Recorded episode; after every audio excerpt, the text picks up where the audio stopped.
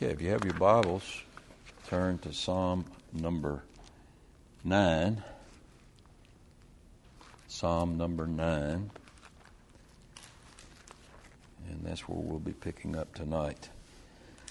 And again, we look to the heading to maybe get a little bit of insight into uh, the occasion for the psalm. And, and it's really an interesting title here. Almost sounds morbid. It says, to the chief musician, to the tune of Death of the Son. Uh, and it's a psalm of David. Uh, tradition gives us a little bit of help here in in determining what was going on. Uh, according to tradition, this David wrote this psalm after he defeated the great son of the Philistines, Goliath. And uh, it seems to fit the context of First Samuel seventeen, so I think we'll go with that as far as our uh, the context for this psalm. Uh, he begins in verse number one, and and nothing new for David. He says, "I will praise you, O Lord," and he says, "with my whole heart."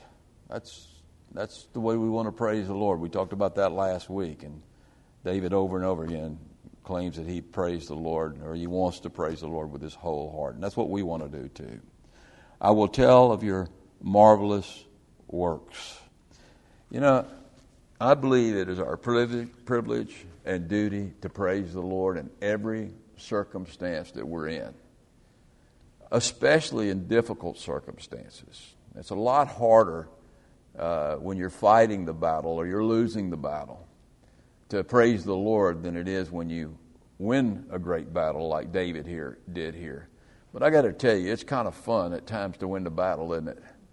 And when you win those battles, especially those big battles that that seem impossible, and you know that God's had a part in your victory, I mean, it's just natural for praise to pour off your lips. I mean, you don't have to struggle with it at all. And and uh, and I believe that's when it's the easiest to praise the Lord with all your heart.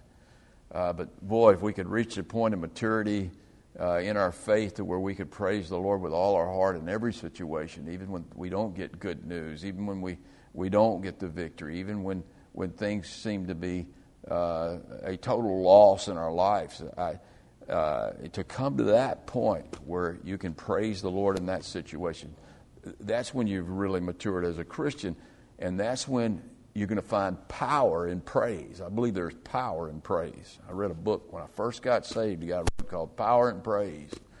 And uh, I think he made a great case for the fact that that uh, when we praise the Lord, I mean, we we set ourselves up for, for victory. We set ourselves up for victory, maybe not in a particular situation, but an overall victory in our life uh, when we can learn that, that, that uh, we're going to honor the Lord no matter what our situation is. Then in verse number two, he says, I will be glad and rejoice. Now watch what he says. He didn't say, I will be glad and rejoice in the victory that you gave me. He says, I will be glad and rejoice in you. The best part of winning a victory, and I think this was the case when David defeated Goliath, the very best part of winning a victory that you know you couldn't have won in your own strength is that you know the Lord was present, and He was present in your life, and He's the one who gave you that victory. And He gave you that victory because you're His child. And and and it's just as if, I mean, whenever you get those great victories, it's as if you sense the Lord's very presence, and and uh, and you're glad and you rejoice, uh, in, not in the victory, but in Him. Then He says, I will sing praise to your name most high. Uh, the the what name? What's the name most high? The name most high is Jehovah, Jehovah God. But you want to take it one step further. It's Jesus, because His name is Jehovah's salvation, and without His salvation, we have no relationship with Jehovah. So the name above all names, the name that uh, uh, we praise, is the name of Jesus. And uh, we know that uh, we can trust Him. And, and in the end, all things, no matter what situation we're in, all things are going to work together for the good of those that love the Lord and call, or and are called according to his purpose. And and David now applies this to, to uh, his victory over the Philistines and over Goliath. And he says in verse number three, he says, when my enemies turn back, they shall fall and perish at your present presence. So when David defeated Goliath and the Philistines, uh, he knew that it wasn't his skills as a warrior that uh, gave him the victory. He knew that the reason he had the victory was that the Lord was present. And again, he rejoiced in the fact that the Lord was present. I mean, listen to his words over in First Samuel seventeen, and you don't have to turn there. But he says, you come to me, and he's speaking to Goliath. David says, you come to me with a sword, with a spear, and with a javelin. But I come to you in the name of the Lord of hosts, the the the God Most High, the God of the armies of Israel, whom you have defied. Then he goes on in a verse or two later, and he says, then all this assembly, once I have this victory over you, shall know that the Lord does not save by the sword or spear.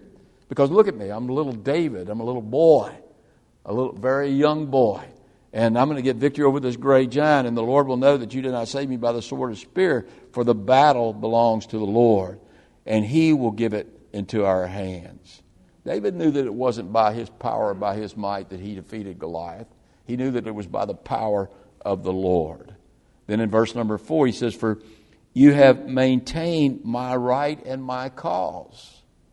Now, David got that victory. One of the reasons he got that great victory, because he was on the right side of the Lord. It wasn't necessarily he was on the side of the Phil- on the side of the Israelites or on the side of the Philistines. Actually, later on, when he goes to battle against Saul, it's almost it wants to go to battle against Saul with the Philistines. It's almost if he's on, it's as if he's on the right side when he's with the Philistine, because God is going to punish Israel and he's going to punish Saul, and and really David would have been on the right side in that. So it's not a matter of are you an American? Are you a Russian? You know, what makes you on the right side is if your cause is righteous. So he says, you have maintained my right and my cause. You sit on the throne judging in righteousness. Now, that was a no-brainer for the Lord to judge uh, Goliath and give David the victory, because Goliath was blaspheming the Lord. He was a profane man. He was a pagan man. He worshiped pagan gods. And who was David? David was a man after God's own heart. And so, uh, uh, it, you know, God judges righteously.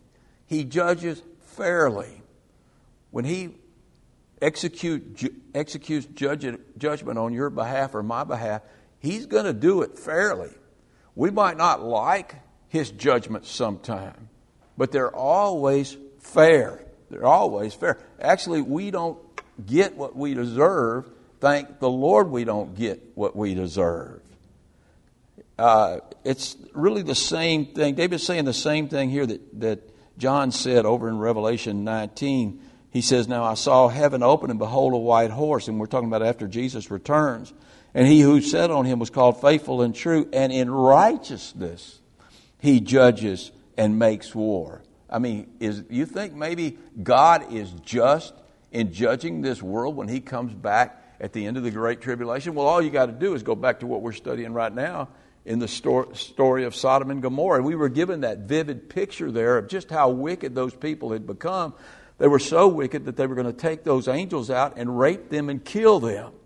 And it was a generational thing. It was in every quarter. I mean, it was in every, every nation, every nation- nationality, every race, every religion. They had all gone bad.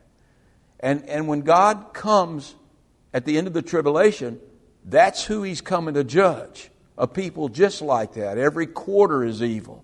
Every generation is evil. So there's no hope for the people left that he's going to judge. And so uh, he judges in righteousness. He makes war in righteousness. And Jesus is the Alpha and he's the Omega. He's the first, the last. And what that means is that he's been on his throne from the very beginning. And he did, he's not going to just start judging righteously uh, at the end of the Great Tribulation. He always judges righteously. He always makes war righteously. And, and when there's a war on this earth, God is the one who allows that. He allows that for his purposes. He uses it for his judgments. And so, but he's always righteous. And sometimes we think sometimes, well, well, that doesn't seem very righteous. But we don't see things from God's eyes. God is omniscient. That means he knows all things. He hears everything. He sees everything. He's omnipresent. He's there. So he knows what's right or wrong. He sees, even sees the future. He might judge some people just because he sees what they're going to do in the future, and he's not going to let them do that in the future. And he has the power. He's omnipotent. He has all power. And so uh, he has the right to judge as he, as he chooses to judge. And when he comes back to this earth and physically reigns on this earth uh, in the millennium, he's definitely going to judge in righteousness. That, you know, the millennium is not going to be what some people think it is. There is going to be a dictator on the throne in the millennium. His name is Jesus Christ. And you're either going to do things right or you're going to be out of here. I mean, it's his way or the highway, and there's not going to be any bending of the rules. It's going to be like it was when Israel was first formed as a nation and they were given the law, and a lot of the punishments for breaking that law were, were stoning, and uh, that's what they did. Remember the guy on the Sabbath picked up some sticks and they stoned him? Well, in the millennium, God's going to lay down the law and people are going to obey it or they're going to be, they're going to be judged, and he judges fairly.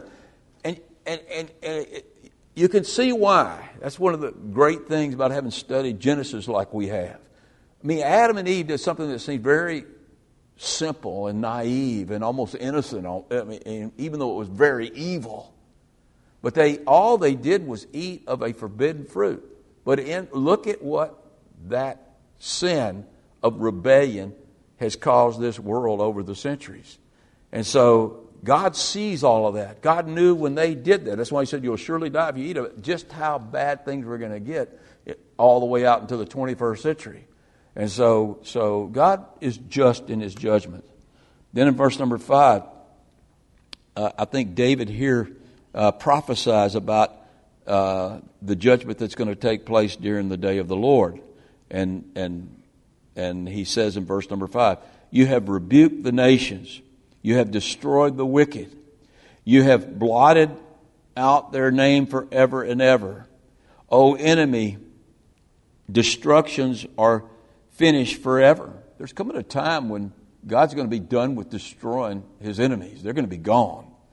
And you have destroyed the cities, just like Sodom and Gomorrah were destroyed. Even their memory has perished. Can you imagine one day when we don't even remember New York City or Paris? I mean, I'm not saying they'll be totally destroyed. If I was a betting man, I'd say they would, they will be. And there's a time when they're going to be destroyed, and and and one day their memory is going to be gone. We're not even. I mean, I, I tell you what. First, first time you see the Lord in his glory, you're going to forget anything you great thing you saw when you were in Paris or when you were in New York City or when you were in Lafayette at the festival or whatever. Those things are going to be gone forever. Uh, he says in verse number seven, but the Lord shall endure forever, and he has prepared his throne for judgment. And his throne uh, is going to be after the Battle of Armageddon. We all know the story. After the Battle of Armageddon, uh, then we're going to go in the millennium, and Christ is going to rule and reign on this earth, and he's going to be a very strict judge. Uh, I think maybe that's We talk about what work the saints will do. I think maybe we will be judges on this earth. And, uh, I mean, Paul says we will judge angels, so I imagine we will judge the people too, and uh, during the millennium. And then one day, as as utopian as a society will be in the millennium, there will be a large majority of people on this earth, not the saints, but, but uh, people from the people who were left after the Great Tribulation that that uh, repopulate the world. There's going to be a large majority of those people that are going to rebel against the Lord. And in a moment, uh, twinkling of an eye, he's going to destroy them all. And then after that's, uh, that event, which is the final destruction of the wicked, then the Lord will uh, appear at his great white throne judgment seat, And you will see the final judgment of mankind, and all the wicked people, along with the devil, the false prophet, and the Antichrist, will be cast into the lake of fire, and evil and wickedness will be destroyed forever and ever and ever and ever. Amen. But the Lord and the people of the Lord will endure forever and ever and ever and ever. Amen. And John says uh, uh, this about Jesus in Revelation nineteen. He says, "He shall judge the world in righteousness, and he shall administer judgment for the peoples in uprightness." Every judgment he makes will be perfectly righteous, and it will be perfectly fair. But here's the problem. In case you don't know it or not, we're not in the millennium yet. And we're a long ways, I don't know, I'm not saying a long time, but we're a long ways from being uh, what we're going to be when we're in the, the millennium. And uh, uh, when the millennium comes, uh, that'll be great. But until then, there's still going to be wicked people on this earth. And the wicked people on this earth are going to re- oppress the righteous, uh, especially the weak among the righteous. They always have, and they always will. But here's the good news in verse number nine. The Lord who will be, the Lord also will be a refuge for the oppressed, a refuge in times of trouble. Uh, but there's a condition. I mean, he's he's not a refuge for everybody. Uh, he's he's uh, he's not a refuge in times of trouble for everybody. He's not a refuge for every person who's oppressed. There are some conditions on this. Look at verse number ten. Those who know your name will put their trust in you. They're the ones who will find the Lord as their refuge. For you, Lord, have not forsaken those who seek you. You see the criteria there for getting God's help? It's pretty simple right there. You got to know the name of the Lord. And that, again, that word know means know in a relationship. You get, you, you can't just know his name. You got to know his name in a relationship. And what's that name? Again, that name is Jehovah. For us, that name is Jehovah's salvation, Jesus. And and when we know Jesus as our salvation, then he is a refuge for the oppressed.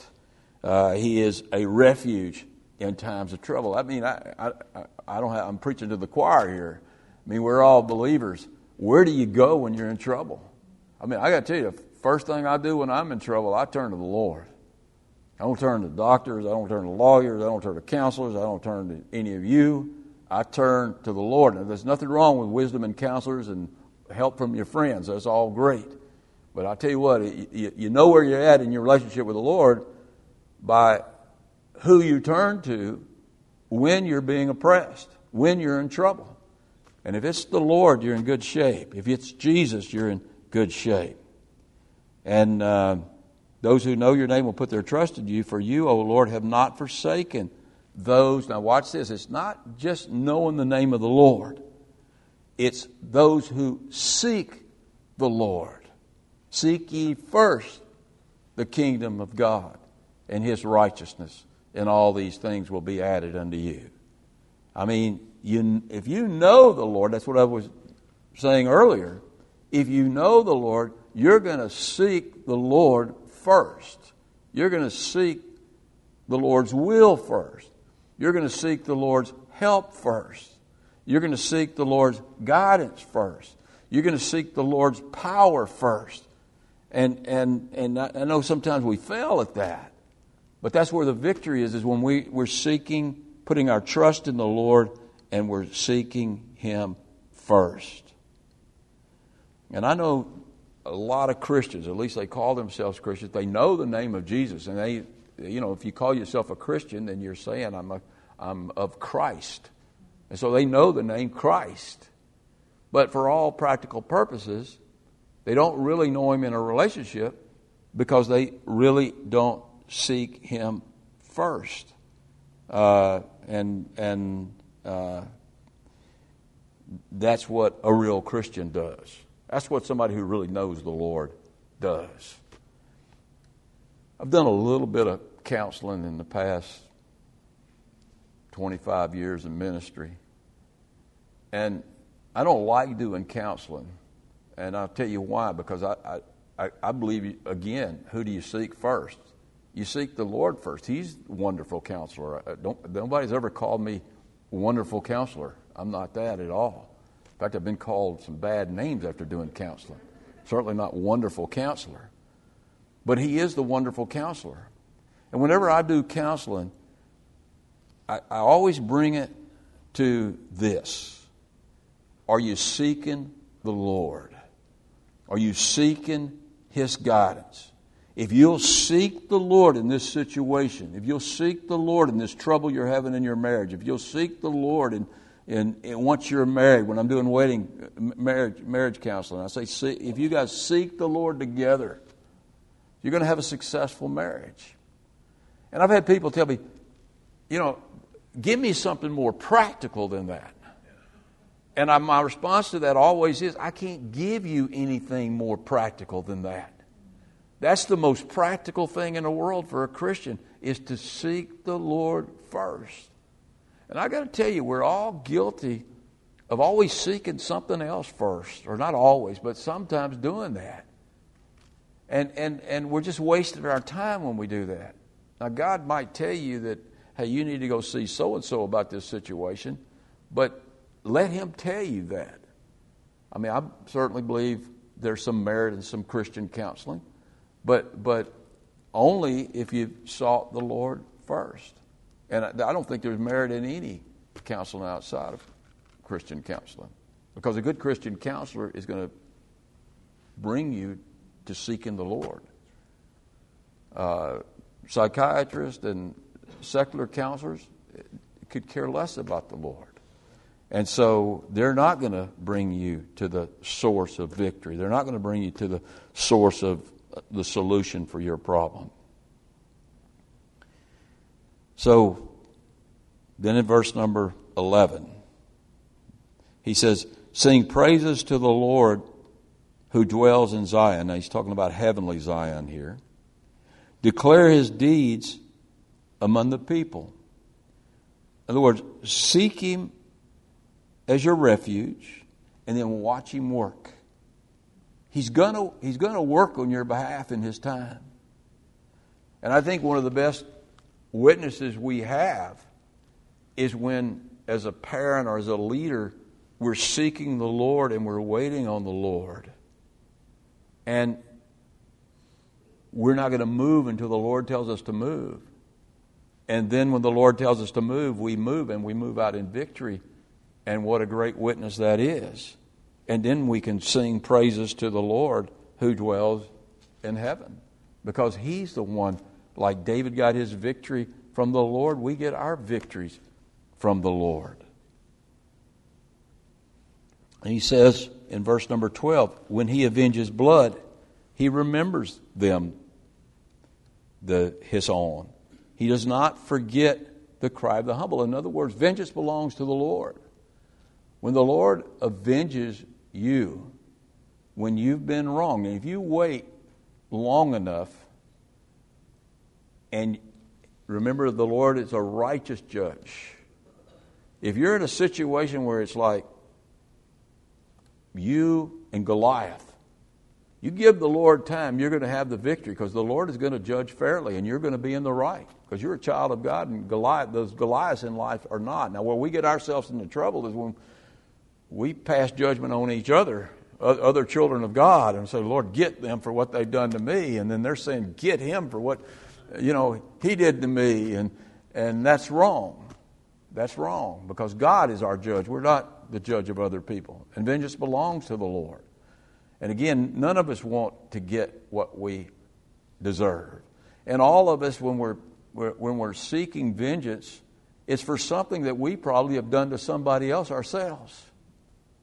And so we don't want God to get us, so we don't want God to get them. But But the Lord's going to avenge, not just blood, but he's going to avenge your wrongs if you're clearly in the right, because he judges in righteousness.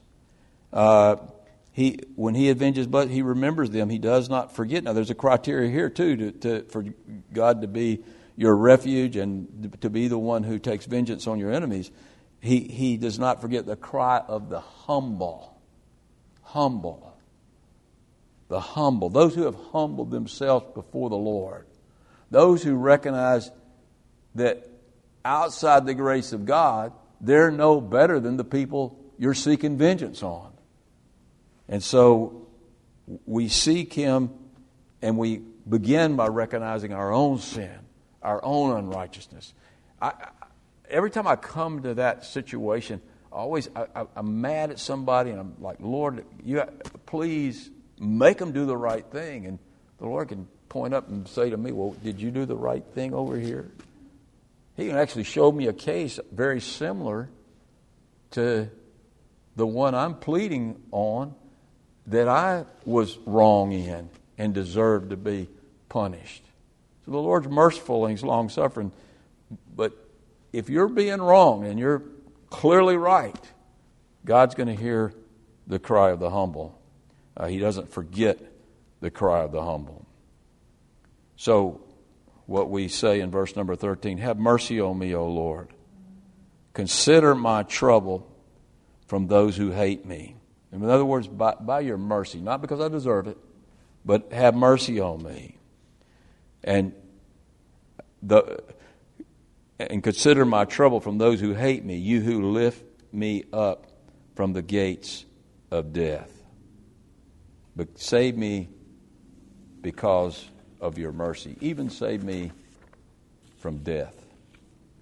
Then verse number fourteen, that we may tell of all your praise in the gates of the daughter of Zion. I will rejoice in your salvation. Who's the daughter of Zion? Well, who's he speaking of there? He's speaking of Zion as heavenly Zion. Who's the daughter of that of God in Zion? It's it's Israel, both physical Israel and spiritual Israel. It's the people of God. And we rejoice in our salvation, uh, the victory that he, he gives us over our enemies, but more importantly, the victory he gives us over sin and death. That's what we really rejoice in. Uh, the victory we get over sin and death that comes through none other than Jesus Christ, Jehovah. Then in verse number thirteen, the nations, the heathen here, maybe a better translation, the heathen have sunk down in the pit which they have made, in the net which they hid. Uh, their own food is caught. Uh, what's he saying right there? He's saying the same thing we saw last week. Uh, the wicked, God doesn't really have to do much to punish the wicked. All he has to do is leave them alone. And eventually their their wicked acts are going to come back to roost on their own head. And uh, they're going to be punished. That's why a lot of times you just back off. Somebody's treating you really bad. You say, God, give me in mercy. Uh, take care of this situation, this difficult situation I'm in, and just let, just sit back and just watch, and and and, and all God has to do is just let them go their way, and more than likely, uh, they're gonna they're gonna fall in the own pit that they dug, uh, because that principle is oh that principle is given to us over and over again in the Bible, both positive and negative. What we sow is what we reap. If you reap wickedness, if you reap harm, I mean, if you sow harm, if you sow wickedness on other people, you're going to reap harm and you're going to reap wickedness. It's just the way God set things up. That's why you look at the political situation in the United States of America today, it's dog eating dog. I mean, on every side, it's just terrible the way it's gotten. But it's wicked biting one another and reaping what, reaping what they're wanting the other person to suffer. Look at verse number sixteen. It says, "The Lord has known. It, the Lord is known by ju- the judgment He executes." I mean, that's that's who He is. We know the Lord by the way He executes judgment. How does He execute judgment? Always fairly, always with mercy, Uh, always, he's long-suffering.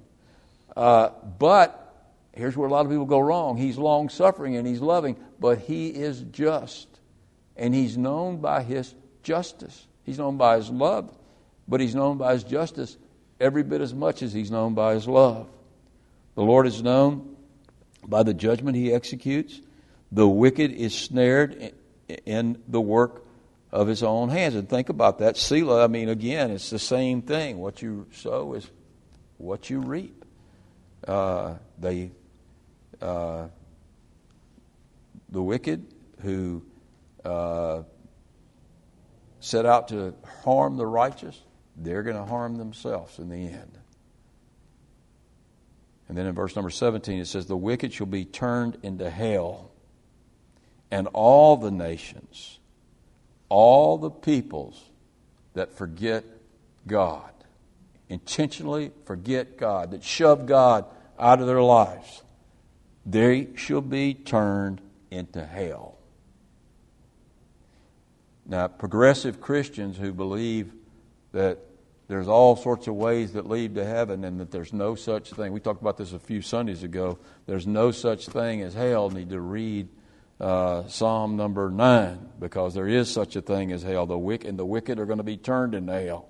All the nations that forget God are going to go to hell.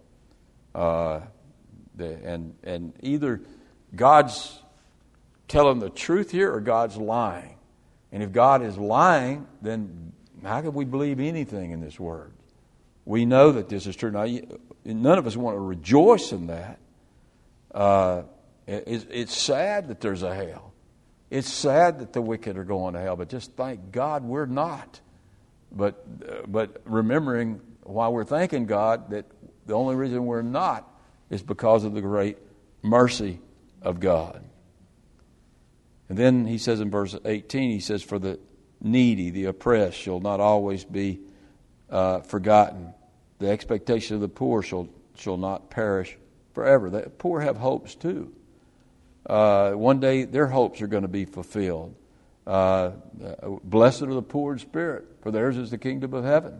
I mean, one day, one day, uh, those who are poor in spirit are going to inherit everything. Uh, so, uh, God, God's eyes are on the poor. Poor in spirit. Poor physically, too, if you're poor in spirit. Uh, and there's a lot of people who are poor in spirit who are poor in physical ways. Not so much in America, but if you look around the world, that's certainly the case. Then we finish it up in verse nineteen and twenty.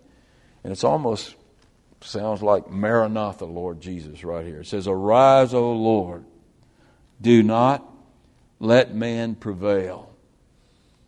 Have you ever come to the point in your life where you're sick and tired of the ways of men?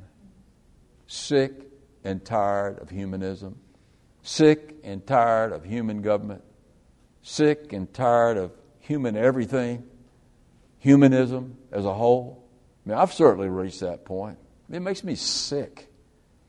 It vexes my soul. I mean, I'm living in Sodom in a way, but but but it vexes it vexes my soul to see what men are doing to this world and what they want to do to this world, to make it as godless as they possibly can, to make it as wicked as they possibly can. Arise, O Lord, do not let men prevail. Let the nations be judged in your sight. And the only way that's going to happen is how?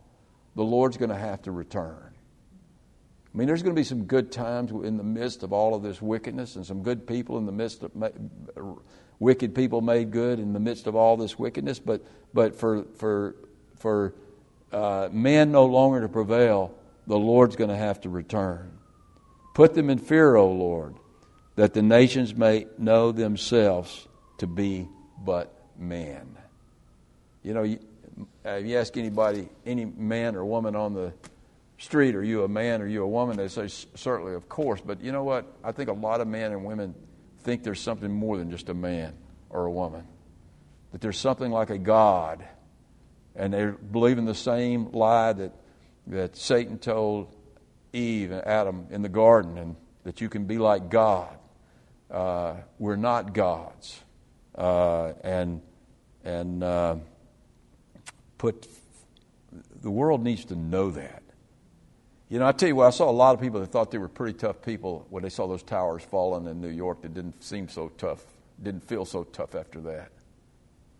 People who get diagnosed with some terrible disease and you think, oh, man, I'm, I'm a really tough person, and then all of a sudden you don't feel so tough. You feel pretty bad. And I, I, I what that what David is crying out for is for the Lord to come back and to rule and reign, but to humble this world, to humble people. Humble people in the sight of the Lord, so He can lift us up to what we were intended to be. We were intended to be uh, people made in the image of God, living in the image of God. But that's only going to happen when the Lord arises up off that throne in heavenly Zion, and He comes to this earth and He rules and reigns beginning in the millennium. And then at that point, every knee will bow and every tongue will confess that Jesus Christ is Lord. Let's go to the Lord in prayer. Father, what an encouragement to know that if we'll live righteously, we can count on the fact that You're on our side in this wicked world. And Lord, that You're a refuge for the oppressed. You're a refuge for those who are being persecuted by the wicked.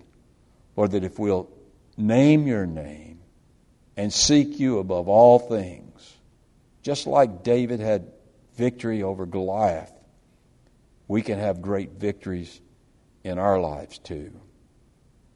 But Lord, we have to wait on You. We have to trust You. We have to do things in Your timing. Help us to be those kind of people, Lord. And Lord, help us to always remember that we are who we are because of Your great mercy. And Lord, when we realize that and we live like that, we're not so quick to judge others. Lord, help us to be kind. Help us to be loving. Help us to be merciful. Help us to be long-suffering, just as You were with us. We just ask You for those graces by the power of Your Holy Spirit. I ask it in Christ's name. Amen.